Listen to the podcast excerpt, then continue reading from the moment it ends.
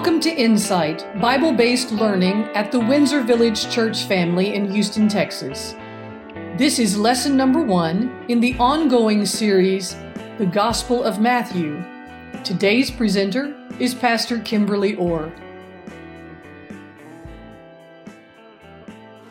I admonish you to get a good study Bible of some kind. Um, New Living, English Standard, um, Holman Christian Standard, um, NIV, any of those. I, a New King James is also good. I, I would avoid the Old King James only because we don't use most of that language.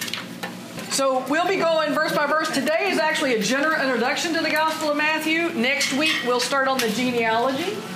Um, someone last night. Um, this class is also held at 4:30 on Saturdays over at Heatherbrook. It's the same lesson for each weekend. So if for some reason you've got to serve at 10, you can come 4:30 the, the previous Saturday and get the same lesson you would have gotten now. Okay. Um, so that's over in the old the old deck as well, the bookstore over at Heatherbrook. All right. Every pastor will have their own notes. These are these are my introductory notes. So, how many of you studied the Gospel of Matthew before? Okay, excellent. What's the wonderful thing about the Word of God? It's always living, right? You can go through it 20 times, 100 times, and get something new because the Holy Spirit is always living and active in the middle of it, right? Yeah. So, uh, I just want to give some foundations for this class. Um, this class will be thoroughgoingly Wesleyan, okay? Uh, pastor is is is very uh, his passion is that we understand who we are as, as Windsor members. Uh, and one of those distinctives of who we are as Windsor members is that is that we look at the Bible and the action of God in the universe through what's called a Wesleyan lens. How many of you know who John Wesley is? Okay, you've at least heard of him, right? Okay, he and his brother uh, lived in 18th century England, mid 1700s, and, and they founded what is called the Methodist movement. Okay? And, and their distinctive was, major distinctive was that God's grace is available for everybody. Not just some folks, but everybody. Uh, and that was that was kind of huge, all right? Uh, when it made that distinctive made its way to the United States, it ends up as the Methodist churches. How, how many of you grew up uh, AME? All right, good. Uh, CME, okay. Uh, Methodist, Methodist, United Methodist, okay. How about Baptist? Uh, not Baptist, me too. Okay. Uh, Baptist Methodist. Okay. what about the Catholics? Catholic. Catholic. Good, good, good. COGIC. Okay. Yeah, yeah. All right. Okay. Who else? So, so who else grew up? I grew up Pentecostal. Okay, United Pentecostal or yeah. Okay. Or, or old, old school, what I call Foursquare, or uh, Church God in Christ, or uh, uh, Assemblies of God. Um, by the way, COGIC, CME, AME, Assemblies of God, all Pentecostals are Wesleyan. They come out of the same box. Okay? Um, Wesleyan churches, Methodist churches, are not Protestant. We get that out the way. We're not Protestant. We are a third pathway in Christianity. You've got the Catholic Orthodox, and by the way, I went to Catholic seminary for two years, so I can speak Catholic. Okay, so Amen. So um, we're not Catholic or Orthodox. We are not mainline Protestant. We're not Lutheran, Baptist, all that. We are Wesleyan, which actually, John Wesley was more influenced by the primitive church, the church before um, Constantine, than most most churches. So um, we, we have a rich tradition that Pastor wants us to live into. So that's the lens we're going to be putting over the text as we study it together. Um, so, but please, if you something that you've heard or learned in the past uh, butts up against, clashes what you're hearing, question it. Raise your hand, okay, um, and ask some questions. All right, and we'll have time uh, to to make some uh, discussions and things along the way. Um, and in this foundations page, I'm not going to read all of it, obviously, but I just want to let you know kind of the foundations from which we're coming. Again, Wesleyan perspective. Also, what it meant, what the scripture meant, when it was put down and written, is still what it means. All right? Um, so that's why context, the history, the language, is all very important in how we can understand it best. Okay? Um, I like to think of it as that we're overhearing what God gave the first audience. Because there was a first audience. There was an audience to whom the book was originally written. Mm-hmm. And then there's us, and by the power and work of the Holy Spirit, we overhear the principles that God was giving the first audience. Right? So that's that's extremely important. And then we need to understand that there are different types of literature in the Bible. Somebody, somebody give me an example of a type of literature in the Bible. What types of literature are there? Poetry. Poetry, good, excellent. Letters. Letters, good, excellent. Gospel. Gospel, we'll talk about that in a second about what is gospel. What else? Songs. Songs, good. Something else? History. What? History. History, excellent. What's that? Law. Law, good. Excellent. So there's all these types of literature, and each type of literature has to be interpreted according to how God gave it to us. We don't interpret, I do not interpret Psalms uh, 142 the same way I'm going to interpret 2 Kings. Okay? Because David is using very heightened, expressive, exaggerated language to make a point in the Psalms, and it's very emotional. As where Second Kings is telling me this is how it went, right? So gospel is a unique category. Thank you for bringing it up. Most scholars believe that gospel is actually a biography form, some kind of biography. Okay? Um, it was primarily, the Gospels were primarily used as teaching texts in the early church. Um, Matthew is a perfect example of a teaching text. Most Gospels, except the three, three of the four Gospels, are not written in chronological order. In other words, they're not following this happened, and this happened, and this happened. Do you know which Gospel is like that? Which Gospel goes, and then this happened, and then this happened, and then this happened? Luke. Luke, thank you. He says right at the beginning, I'm doing this so you know how it went. Right? Um, but Matthew, Mark, and John are more interested in topics. You'll see as we look at the structure of Matthew, there's sort of big circles drawn around various teaching topics. Okay? Um, so most of the Gospels have as their, well, all four Gospels actually, to be accurate, are very interested in the theology. What we think about God and how we deal with each other in the church, you know? So uh, remember, all of these Gospels were written after Jesus ascended. Okay? They're not written, there's not somebody sitting there taking dictation. Right? So what happened after Jesus was ascended is that then the early church got together and said, "What do you remember? Were you there when? What happened? Do you remember when this happened?" And they all got together and they would they would have somebody who could write because writing and reading there weren't a lot of folks who could do that. Um, as a matter of fact, it's very interesting. Writing was considered the job of the servant. you had um, you rich people paid people to read and write for them. All right?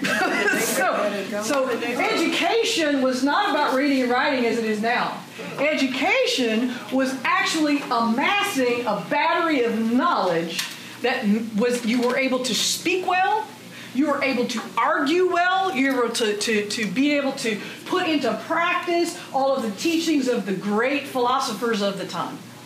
So it was all oral, you know, this is who we are, this is what we believe, this is what you do to be a good man or a good woman in society. Um, and to stand up and argue and state your case was prized above all else. To write it down was only for record keeping. That's very different than our society. Uh, just my little side, side note and caveat. We live in a we live at the cusp of history. Many of you realize this, where there's a whole set of two generations now whose neurology brain function is now primarily formed by technology. Oh, yes. Okay? Oh, yes. All right. Okay, that, that's just a, that's a hard, cold reality. Their their brain has been formed by technology. We and those prior to us, up until about 1450, have been formed by text. Yeah. Our neurology has been formed by pages and text and looking at stuff. Prior to 1450, before the ubiquitous use of the printing press, everything, the neurology was formed by oral storytelling. Okay? You still have cultures today where that's true. But oral storytelling, story keepers, that's a very important part of culture and society. But it's interesting if you go back to Europe and you read some of the documents around the time when people were learning to read, everybody was basically learning to read in 14, 15, 1600s through the Renaissance. People were freaking out like they are now. Oh, they're not going to remember everything. They're just going to be tied to this document. This is such a tragedy that they're just going to be dealing with text when they should be memorizing it all. So, fast forward 500 years. Yeah. Here we are at the cusp of history again. Yeah. It's not wrong, it's different. Yeah. All right? Just because our brain was formed this way does not does not mean this is from hell. Yeah. Okay? All right. You gotta have that. All right? You know what I'm saying? I'm just saying. Okay. All right. So, so history is, re- is repeating itself, but because there is this chasm, this canyon between those whose neurology is formed one way and those who formed another, um, we have to learn to, to bridge that gap a little bit. Okay? Because, for instance, my daughter, who's 22, uh, loves her technology. She doesn't own a cookbook, except for nostalgia. except for nostalgia. She props up her little phone, watches the YouTube video, cooks. But she's making it by hand. She loves artisanal things. You know, she's going to make knead that dough and really go old school on it, But enhanced by the technology. And that seems to be where we're headed. That um, we have, there's a love for old school manufacturing and artisanal work and slow cooking and all of that, and enhanced by technology. Right. Okay? Or bookbinding. Who knew? Bookbinding and making things out of leather and tooling. All that has come a big renaissance of all of that, enhanced by technology. So, as we move forward, I want to invite you to enhance your study with technology as you go along. One of the things that we'll be doing is, is teaching you uh, how to use some of the apps, if you don't already. How many of you use a Bible app? Okay, very good. Excellent. Well, see, y'all good. Sometimes.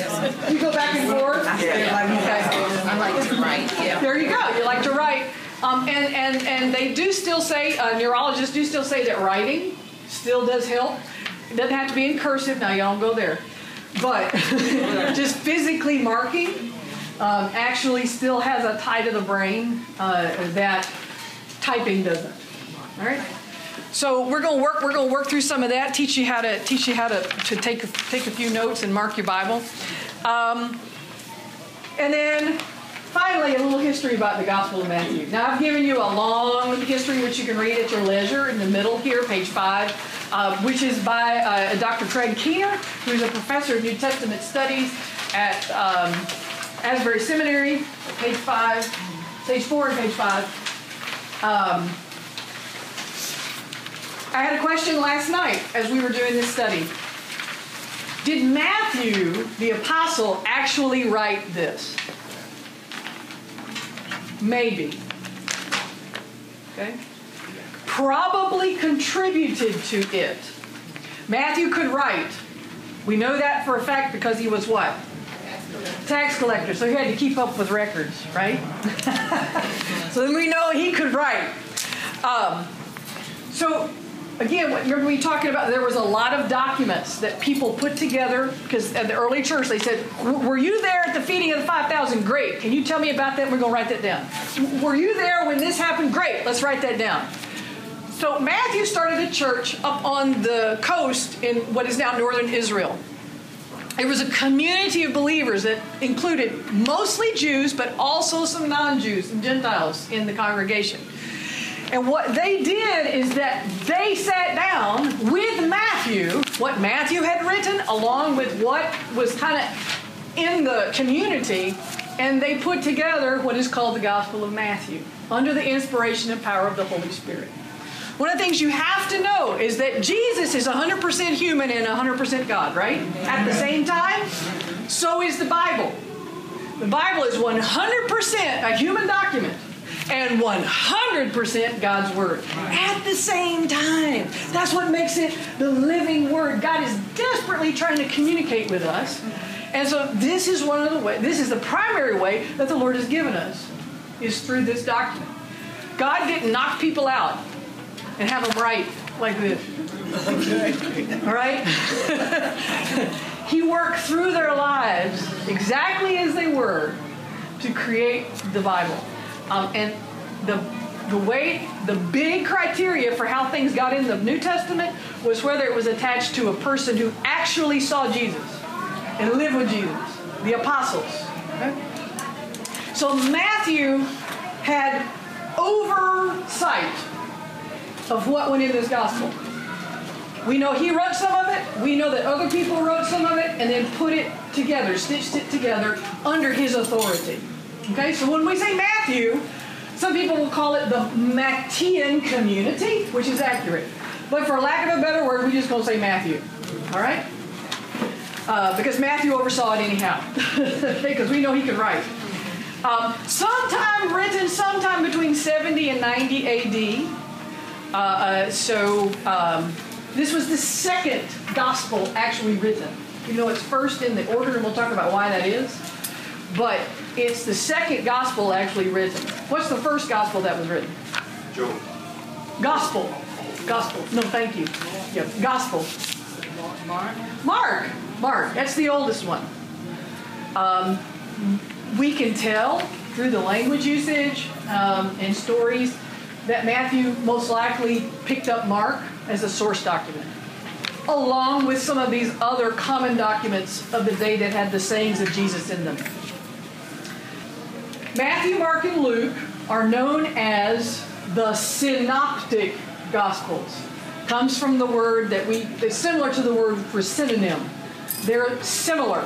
They're they have similar stories and talk about similar things. Matthew, Mark, and Luke, right? Matthew puts a great emphasis on two things as far as dating it goes. One, we know it was written pretty close after the temple was destroyed in 70 AD. We see a lot of reference to that in some way or another in Matthew. And he has a great emphasis on explaining the Jewish context of Jesus. Um, some scholars will even talk about the Gospel of Matthew as, now here's a Jewish word, but midrash of Jesus' life. Midrash is a Jewish word that just simply means explaining through story. Things that aren't a part of the scripture itself, the Old Testament, quote unquote, but are a part of a way of explaining what God meant. Jesus came on the scene as God in the flesh, second person of the Trinity, and said, Y'all done messed this up over here. Okay? Let me come show you how I meant it. This is what I meant. Okay, this is who I am, this is what I meant. So, let me explain what the Torah really was. And remember, Torah, the word Torah means instruction, the instructions of God. There are 613 laws, or the Jewish word again is mitzvot, M I T Z V O T, mitzvot. It just simply means the teachings or the boundary lines. We've been talking about on Wednesday night how probably law is not the best translation because we got a lot of baggage attached to that word. But really fits boundaries. the 613 mitzvot of which the Ten Commandments are a part of are within the circle of what God says is how it's best for us to operate as humans. So Jesus takes this big battery of work, 613 plus all the other teachings that are in the, in the Torah, and mashes it down, boils it down like good syrup. Boils it down, takes, okay. I cooked kale last night. So, you know, when you put this whole, like a half a bag of kale in the pot, and then you look down in there five minutes later and there's a little bit of? Yeah. Okay, that's what Jesus was doing with the Torah. He took that big mound of stuff and boiled down to basically Matthew 5, 6, and 7, the Sermon on the Mount. The Gospel of Matthew revolves around those basic teachings 5, 6, and 7, we call the Sermon on the Mount, and the rest of the Gospel unpacks it in some way. So, questions about the history or the background of Matthew before we move on? We're going to talk about structure in a second. Yes. When we move on, will you define chutzpah? What's that? Will you define Oh, chutzpah. Yeah, we're going to talk about that in a minute. Uh, uh, yeah, I title the Gospel of Matthew the chutzpah Gospel. Chutzpah is uh, means guts, nerve, stand toe to toe with a gorilla. Uh, it, mean, it means to, to, to, to not have um, any fear about speaking the truth. Chutzpah. Because this is a primarily Jewish centric gospel, I use a Jewish word, a Yiddish word, to describe how Jesus teaches. He teaches with great boldness, with great passion. He doesn't back up. He's going to he's to speak the truth in love, but nonetheless, he's very bold at going after the Pharisees. Okay, the early uh, rabbinical schools that after 70 AD set the foundation for what is now modern Judaism. Um, and Jesus goes right after their arrogance and their pride. Um, and, and he doesn't back up. it's amazing. It's amazing he doesn't get killed before he does. Um, it just wasn't his time. He kept saying, It's not my time yet, it's not my time yet, but when it's my time, we're going to go there. All right, so let's look at the structure. If you look on the structure at page 8, page 8 on your handout, on the bottom you see this little diagram, right? I personally look at the Gospel of Matthew uh, as a type of drama. One of the reasons that there's this long uh, list of family members and genealogy at the beginning of the Gospel of Matthew is to mirror how stories were told in the ancient world, especially in time of the Romans and the Greeks, about heroes. Think about, you remember studying mythology in school? Mm. Edith Hamilton and all of the, you know, Zeus and uh, Aphrodite and all those things.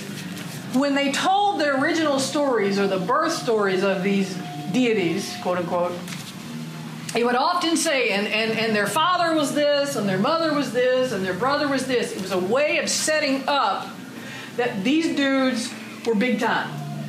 It was a way of legitimizing and saying this person is somebody. Okay? So that's one reason that the Gospel of Matthew starts off with this long genealogy. Another reason is because Matthew is also the bridge between the First Testament and the New Testament. That's the reason it's put first, even though it was written second. Because it bridges the people called Israel, Jewish, to the new life in Christ, which includes both Jews and Gentiles. In the Jewish order of the books of the First Testament, the Hebrew Scripture, First and Second Chronicles, the book of Chronicles is last, not Malachi. Okay, in the ordering. They have the same books, okay, but they're just in a different order. The genealogy that's in the beginning of Matthew is very similar to the genealogy that's in First Chronicles. Uh, with just rare exception.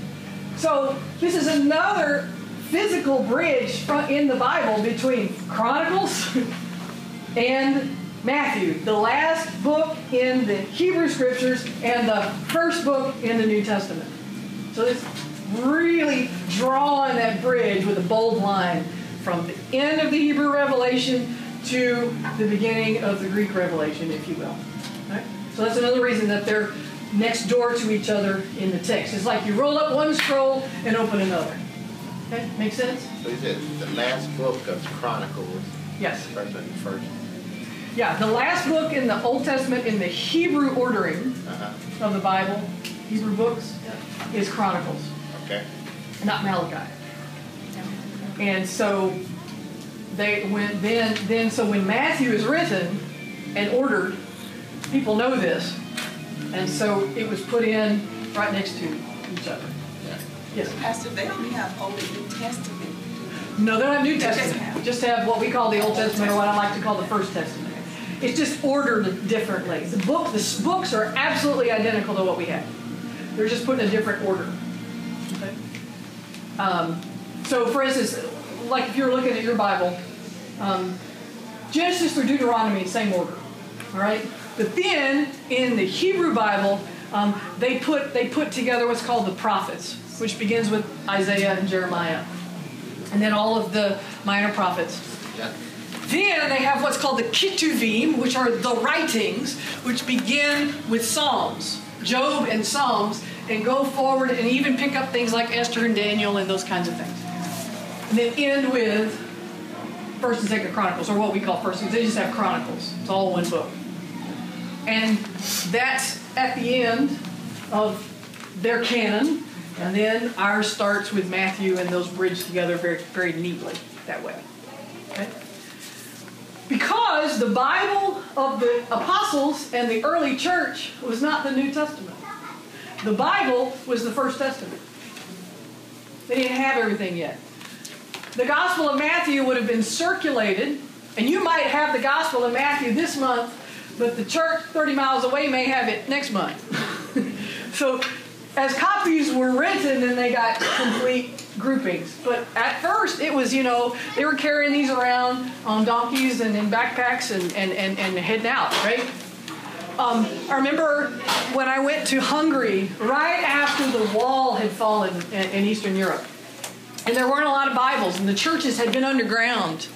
And oftentimes they might just have a page of the Bible to teach from for like a month. And then they would switch with another underground church that had more pages. so this practice has been going on for quite a while. Um, I'll never forget when I gave a little old lady who was, she was in her 80s, God rest her soul, cleaning the floor in the, the lobby of the hotel. I just walked up to her and gave her a Bible. She had never held a Bible in her hands her entire life, and she was in her early 80s in Hungary. It was amazing. So, the Word of God is still still valued no matter where we go. So, all right. So the structure is here, and then I'm gonna let you go. Uh, but the structure is down here. You will find scholars who will disagree with me, but that's okay. Um, you'll find the ones that agree. Basically, the gospel is broken up into what is called five major speeches. Jesus makes five speeches. Um, chapters one through four lead up to, which you get of the birth narrative, and this is the only place where we have the Magi coming out of the east. Okay, um, we have you know, the birth narrative, the the John the Baptist narrative. It leads all the leads up to the Sermon on the Mount, which is the first big speech. That's chapters 5, 6, and 7. Then we have some more set up to chapters 10 and chapters 13, which are really unpacking now everything that he's taught in the Sermon on the Mount, he's going to live out.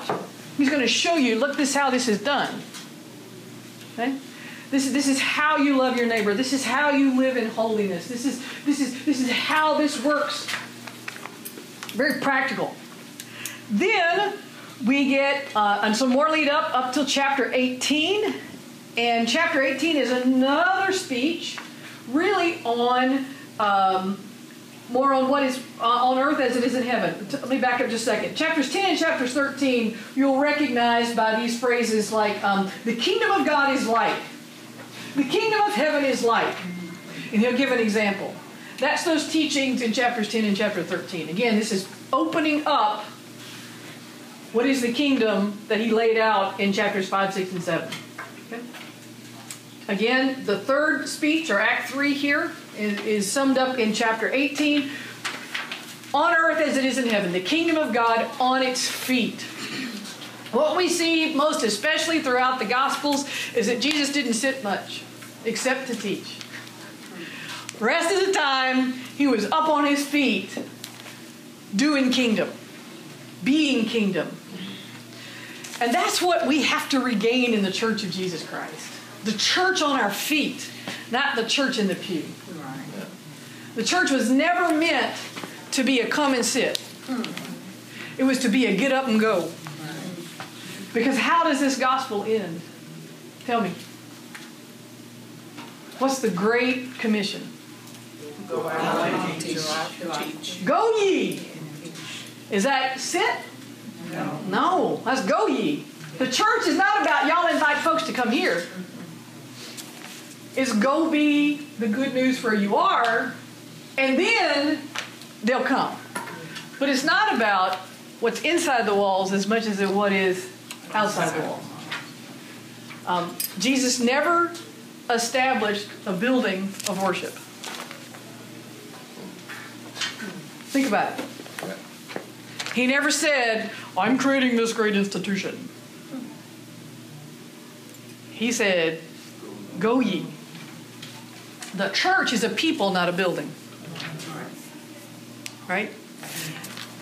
And so that's really what this is. So then, um, now there are two possible climaxes in the Gospel of Matthew. I chose the one, um, actually, i i i here in chapter 24, 25, where really Jesus is being revealed as the fulfillment of Moses. One like Moses. Why? Because this is a thoroughgoingly Jewish gospel. Right? And who's the greatest hero in Judaism? Moses. Because that's who God gave the law through, right? He's the one that went on Mount Sinai and, and like was face to face with the Lord. So that was kind of a big deal. And no one greater than Moses existed. He was the big hero. But explicitly, Matthew records the people saying, One greater than Moses has come. To me, that's a climactic statement. Because everything up to this point has been about teaching and living Torah. What, does, what did God really mean when He gave all these rules and laws and boundaries? What did He mean? This is what He meant. Love the Lord your God with all your heart, soul, mind, and strength. Love your neighbor as yourself. Do good. Pray. Fast. Be in community. All the things that we find in the Sermon on the Mount. Right? Now, other scholars will talk about that the climax is actually the end of the gospel, where it says, Go ye therefore into all the world, uh, making disciples, teaching them to observe all things that I have commanded you, for lo, I am with you always, even unto the end of the age. Right? Great. That means, if that's the climax, and I accept that as well, one or the other, that essentially we're doing this. We're opening up, here's the climax, and then actually, there's no downturn, there's no denouement, there's nothing coming after. Who takes it from there? Us. We take the story from there. The church goes on out the door, and that's the rest of the story. So there is actually no ending to the Gospel of Matthew. If you take that as the climax, Jesus dies, rises again, and then gives this commission to his people to just go on out there. That's the climax. That's the most important point. Everything rises to that. And if you want to think about it, that also ties all the way back to the first chapter of Matthew and to the fifth chapter of Matthew, which we'll see in detail, where who is the kingdom? Where is the kingdom? This is it. The kingdom of God comes when we as the church, empowered with his, Jesus' Spirit, are moving along on our feet. Wherever we go, we are the gospel. We are the good news, because that's what the word gospel means, right? good news. Wherever we are, and that's the simple definition of evangelism, by the way. You ain't got to have all that. Okay? the simple definition of evangelism is be the good news wherever you are. That's it. Because it's the Lord who draws them to Himself, anyhow. You don't have to memorize those four spiritual laws. You don't have to have a pitch. because let me tell you what, folks are kind of tired of that out in the world. Yeah. They, they, they got that. You know, they don't want a bait and switch. That's right. But Jesus' life and the life of the church, the person who says they're a follower of Jesus, their life ought to be in a good way contagious. As it says, Paul says, a sweet aroma. Um, so that when we leave the room, it smelled better than, than when we came in it, spiritually. Right? That's the good news. That's the gospel. We've made it way too complicated. Yeah? So that's the basic structure. You can read all this other stuff that's in here during this week. I would advise you, if you have time, um, read through the Gospel of Matthew or listen to the Gospel of Matthew all the way through, or as much of it as you can get done before next week. Just so you kind of get a grand sweep of the whole thing. When's the last time you sat down and read a book of the Bible from cover to cover? Like a novel. And so approach it that way. You can go online and listen to it. I, I often listen to it. Um, uh, Bible Gateway and Bible Study Tools both have apps that you can just plop up in your car and you can listen to the Bible.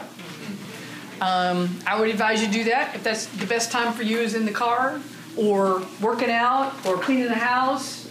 Um, listen to it. There's even the NIV actually has a dramatized version of the Gospels as well. So that's a good way to get it in your spirit. Um, so um, I would just encourage you to do that before next week. I see the Gospel of Matthew very much like a drama. Okay, so, so if you go to a play, there's in this case five acts, ACT. Oh, okay. Okay? Five times the curtain comes down, five times it comes up. And who's on the stage in the center? Jesus. Jesus. Right? He's making the big speech. He's doing the monologue.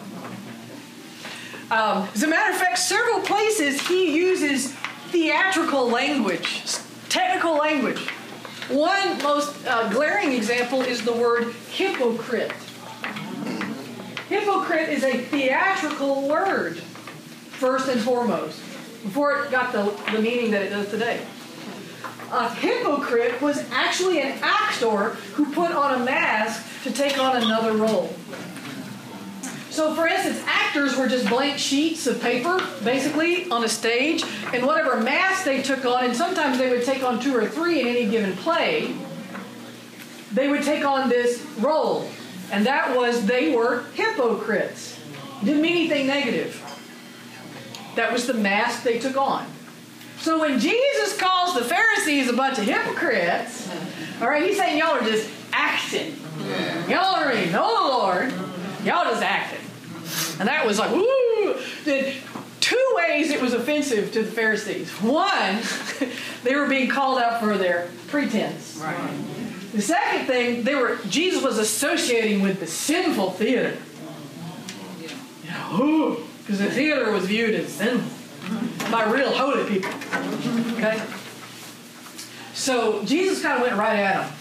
We know that Jesus knew what the theater was. How? Because right over the hill from his hometown of Nazareth was a huge theater.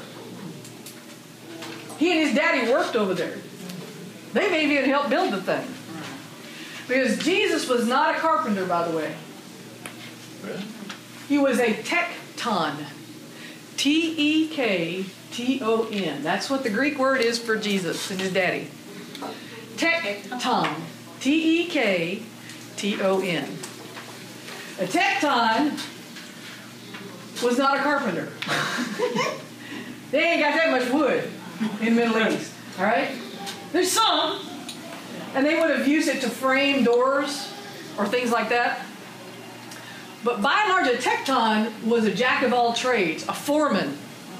a building foreman. They knew how to do it all.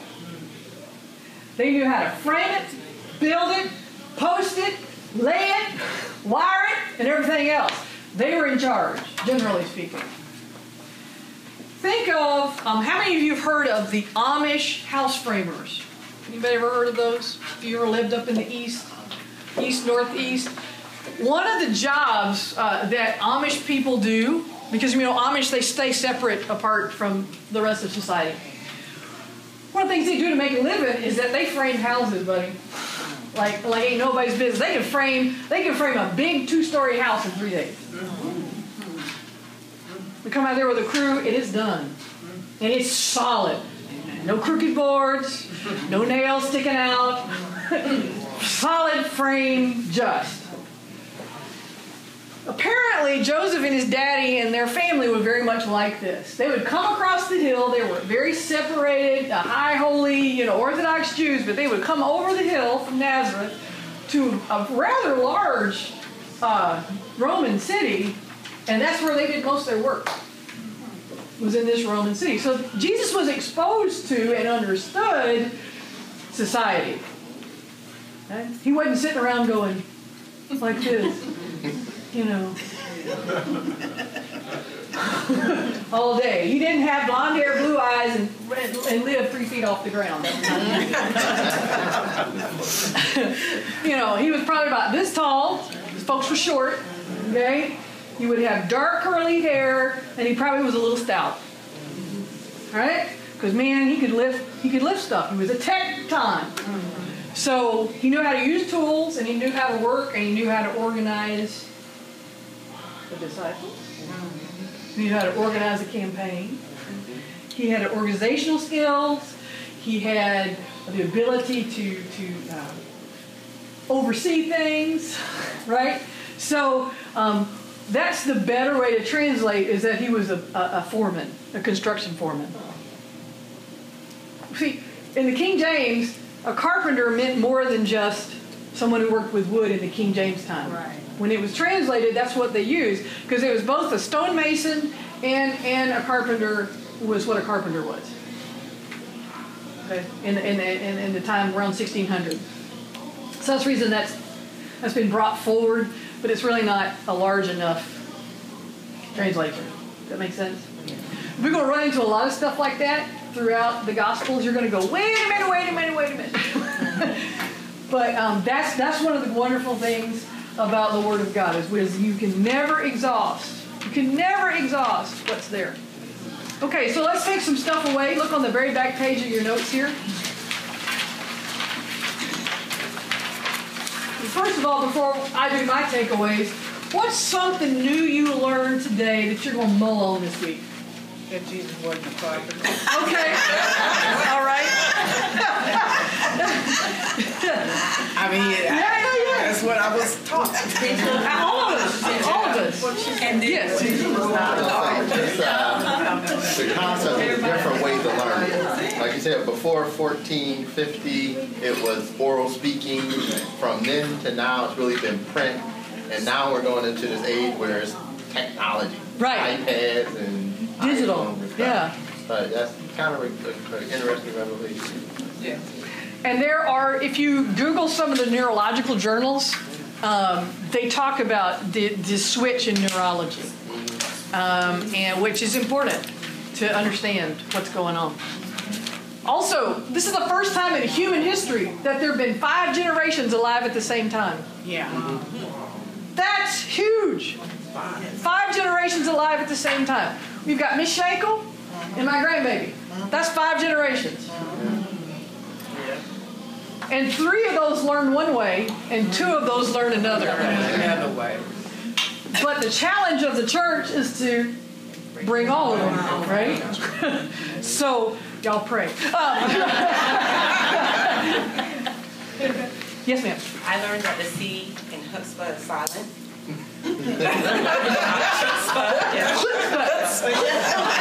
There you go. Takeaway.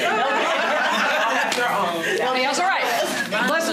Bless the Mine was about the drama. I never looked at it that way. Yeah, it's just a way to organize it. You can look at it a bunch of ways. That's my, my, my version. Yeah.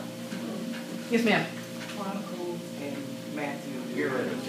Uh-huh. In the Hebrew Bible. Yeah. Yes. Good. Something else. And I learned that the Wesleyan faith is a third pathway. Thank you. Can you expound on that a little more? Sure. So, John Wesley was most highly influenced by what are called the Eastern Fathers of the early, early church. Um, most people don't realize that the church was actually birthed out of the Middle East and Northern Africa. The first great scholars actually came out of North Africa. Um, and then out of also what is now uh, in Turkey, where Istanbul is. The great writers and thinkers were out of that circle there. John Wesley was most influenced by the scholars of North Africa and out of Istanbul area. That's what became what we now know as the Eastern Orthodox Church. He also read the Western scholars, which became the Roman Catholic Church, and he was influenced by them, but not as heavily as the Eastern. Um, and if you want, I can give you a list of those at some point. You can read some of those old scholars. They're, they're online, bless the Lord. um, so, John Wesley combined teachings out of that, the primitive church, which predates Constantine, um, and pulled those together to create what we know as Wesleyanism. Okay, which again, its emphases are on free grace, the free action of God, that Jesus died for everybody. And that our life is built in, in sanctification. That we are less and less like sinful me and more and more like Jesus. And that that's the work and power of the Holy Spirit. That's what sanctification is, is this lifelong process. So those two combinations, it really a third way in Christianity because the Protestant Reformation was, although it had, a, it talked about grace, it was grace in a different application. Grace mostly for those who God had chosen. Okay? Uh, not for everybody. Free will Baptists lean more toward Wesley than they do toward their Protestant background. I was raised free will missionary Baptist. So we believe that you can choose by the grace and power of the Lord your salvation. You can choose Jesus. There are a lot of folks who don't believe that. All right, there a lot of folks who believe you either in, you out. All right, and, and and and that's not who we are. Okay. Yeah. Yes. Years did John Wesley live? 1703. Yeah, Thank you. 1703 to what? 91. Correct. 1791. So I knew he died in 91. I just couldn't think of his birth date. So thank you. 1703. Is there speaking that we'll do some uh, early church Bible study? We, we will. You'll get a lot of early church in here, I'll be honest with you. Because the Gospel of Matthew is the early church. Okay. All of these Gospels had communities that they were written to. This is primitive church right here. Yeah. Yeah. You can see a lot of the earliest church in, in the Gospels. They're not disembodied pieces of literature that's kind of float out there. They have feet and roots where they were written. Mhm. Yeah, good. So once again, he combined the primitive Primitive church church. and Eastern Orthodox fathers. Okay. um, and and came up with basically a, a, a new way of thinking about God's grace and, and, and God's salvation that was distinct or different than the Protestant Reformation of the day. There's some links to it, absolutely. You could argue there are some links to it, absolutely, but that's not the primary influence of Wesley. Remember, he was an he was an Oxford scholar he made his money teaching at Oxford and writing articles and preaching. That's how he made his money. So we've said it before. He had a lot of money. Gave away 99% of it, but he had a lot of money. He, he was he was somebody who, who worked hard and, and, and had a PhD and all that. He, you know, his parents they had too many kids, so he didn't have a lot of money growing up. Check out stuff. Now here's the deal. I'm gonna warn you. Google is not your theological buddy. Okay? If y'all hadn't figured it out by now, there's some crazy stuff out there. Like, what?